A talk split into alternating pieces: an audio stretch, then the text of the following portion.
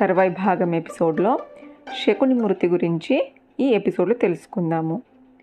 భయంకర బాణాలతో ఉలుకుని మట్టి కరిపించాడు సహదేవుడు. అతని శిరసు ఖండించి ఆనందంగా కేక పెట్టాడు. కళ్ళెదుట కొడుకు ఉలుకుడు చనిపోవడాన్ని శకుని తట్టుకోలేకపోయాడు. భోరుభోరున విలపించాడు. తరువాత రోషభీషణుడై సహదేవుణ్ణి ఎదుర్కొన్నాడు. అంతలో సంజయుడు నిర్బంధించాలని దుష్టదుమ్యుడు ప్రయత్నించాడు. అయితే ఆ పనిని సాత్యకి నిర్వహించాడు. సంజయుణ్ణి నిర్వహించాడతను. శకుని ప్రయోగించిన బాణాలను అనాయాసంగా ఎదుర్కొన్నాడు సహదేవుడు. పైగా ఎడతెగని బాణాలతో అతని చేతిలోని విల్లు విరిచాడు.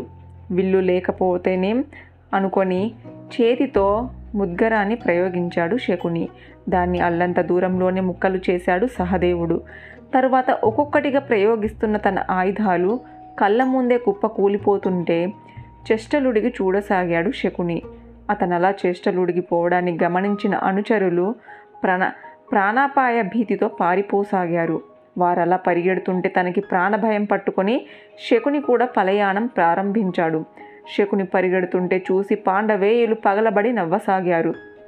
శకుని వెనుతిరిగి చూడకుండా వెన్నిచ్చి పరుగు తీయడాన్ని గమనించి దుర్యోధనుడు బాధగా ఛా అనుకున్నాడు. పరుగు తీస్తున్న శకుని వెంటాడుతూ సహదేవుడు యుద్ధానికి రారమ్మని కవ్వించాడు. దానికి శకుని ప్రతిస్పందించలేదు. కానీ అతని వెన్నంటి నిలిచిన యోధాగ్రేసురులు స్పందించి సహదేవుణ్ణి ఎదుర్కొన్నారు. ఎడతెగని బాణాలతో సహదేవుడి మీద ప్రయోగించసాగారు. అనుచరులు యుద్ధం చేస్తుంటే తాను మిన్నకుండడము బాగోలేదనుకుని తప్పనిసరి సహదేవునితో యుద్ధానికి సిద్ధమయ్యాడు శకుని. అప్పుడు అతనితో ఇలా అన్నాడు సహదేవుడు. మామ, యుద్ధరంగంలో ప్రాణభయంతో పరుగులు పెట్టడము నీలాంటి శూరులకు ఉచితము కాదు.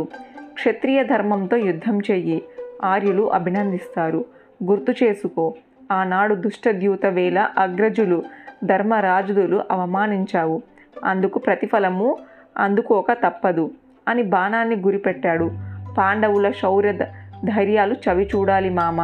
మమ్మల్ని అవమానించిన వారిలో నువ్వు, ఆ దుష్ట దుర్యోధనులే మిగిలి ఉన్నారు. ఆ దుర్యోధనుని ముందు నీ శిరసు ఖండిస్తాను.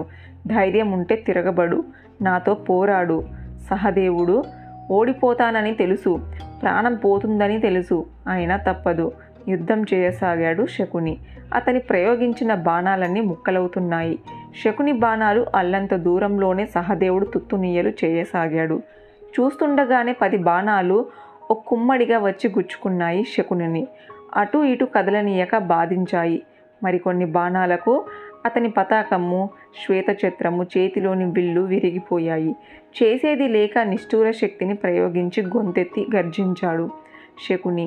దానిని ఇట్టే నేల కూల్చాడు సహదేవుడు. తరువాత ప్రయోగించిన బాణాలకు ముందు శకుని చేతులు 2 అరటి చెట్లలా ఖండింపబడి గాలిలోకి లేచి కిందన పడ్డాయి. తర్వాత అతని కంఠం తెగింది, శిరసు ఊడిపడింది. దాంతో అతని మొండెము విలవిలలాడి నేలకు ఒరిగిపోయింది.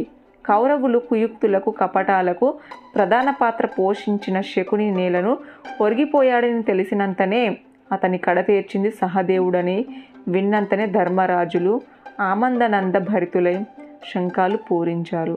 బూన భోంతరాలాన్ని వణికించారు. శకుని మరణించాడని తెలుసుకున్న కౌరవసేన ప్రాణ భయంతో అక్కడి నుంచి పరుగందుకుంది. వారిని అడ్డుకున్నాడు దుర్యోధనుడు.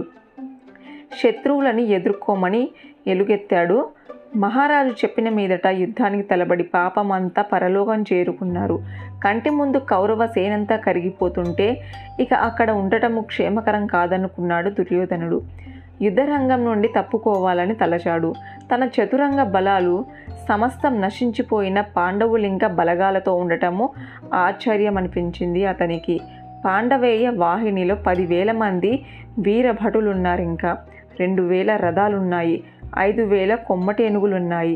తురంగమాలు 5,000ఉన్నాయి. ఇది ఎలా సాధ్యం అనుకున్నాడు దుర్యోధనుడు. బాధగా రథం దిగాడు. చేతిలోని గదాయుధము వైపోసారి చూశారు. దానిని రథచక్రాన్ని ఆనించి అక్కడి నుంచి మెల్లమెల్లగా ముందుకు నడిచాడు. 11 ఔక్షహీనులు ఎక్కడ ఏరి వారంతా ఏమైపోయారు? ఒక్కరు కూడా లేరు. నిస్సహాయుడై ఒంటరిగా అడుగులు వేసుకుంటూ ఆలోచిస్తూ నడక సాగించాడు దుర్యోధనుడు. తూర్పు దిశగా నడుస్తూ ఉత్తరం వైపున మలుపు తిరిగాడు. అక్కడ మడుగు ఉంది. దానిలో తలదాచుకోవాలని నిర్ణయించుకున్నాడతను. ఎందుకో అతనికి విదుర ధర్మవేత్త హితోక్తులు గుర్తుకొచ్చాయి. తప్పు చేశాను, సామరస్యము వహించాల్సిందిగా ఆ పుణ్యమూర్తి పలుమార్లు అభ్యర్థించారు. వినలేదు. వినని పాపానికి శిక్ష అనుభవిస్తున్నాను అనుకున్నాడు. రథులు, అతిరథులు, మహారథులు, మిత్రులు, బంధువులు ఎందరో చనిపోయారు. మిగిలింది కృపాచార్యులు, కృతావర్మ, అశ్వత్థామ. వారేరి ఎక్కడా ఆగి వెనక్కి తిరిగి చూశాడు దుర్యోధనుడు. శ్రీకృష్ణుని సారథ్యంలో శ్వేతశ్వాలతో కపీశ్వర కేతనంలో కలకలలాడుతున్న అర్జునుణ్ణి అంతా అభినందిస్తున్నారు. కళ్ళు చెమర్చాయి దుర్యోధనునికి. తట్టుకోలేక ముఖాన్ని తిప్పుకొని గబగబా అక్కడి నుంచి నిష్క్రమించాడు.